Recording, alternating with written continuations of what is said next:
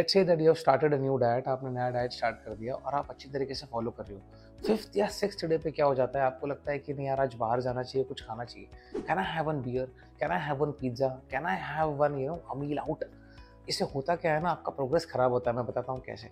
मान के चलो आप हर दिन 2000 कैलोरीज खा रहे हो।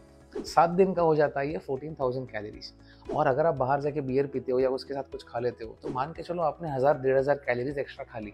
तो होता क्या है, आपका जो एवरेज फोर्टीन थाउज़ेंड कैलोरीज है, वो हो जाता है फिफ्टीन थाउज़ेंड फाइव हंड्रेड तो पूरे हफ़्ते का जो डेफिसिट आपने क्रिएट किया होता है that goes for a toss क्या आप खा सकते हो क्या? मुझे बहुत लोग पूछते sir can I eat out can I go out absolutely you can it's a free world but कैसा है ना, फिर प्रोग्रेस एक्सपेक्ट नहीं करना है हमको। बिकॉज़ आपका बॉडी साथ ही नहीं देगा। आप ज़रूरत से ज़्यादा कैलोरीज इंटेक अगर करोगे तो फैट लॉस होगा ही नहीं।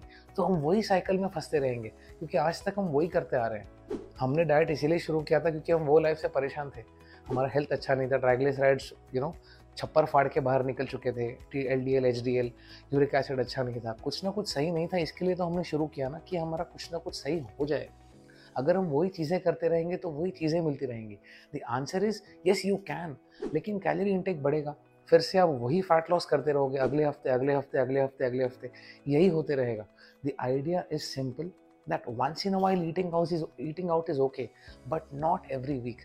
Calorie intake को मेंटेन करना है, इसके ऊपर नहीं जाना है। फैट लॉस तभी हो थैंक यू सो मच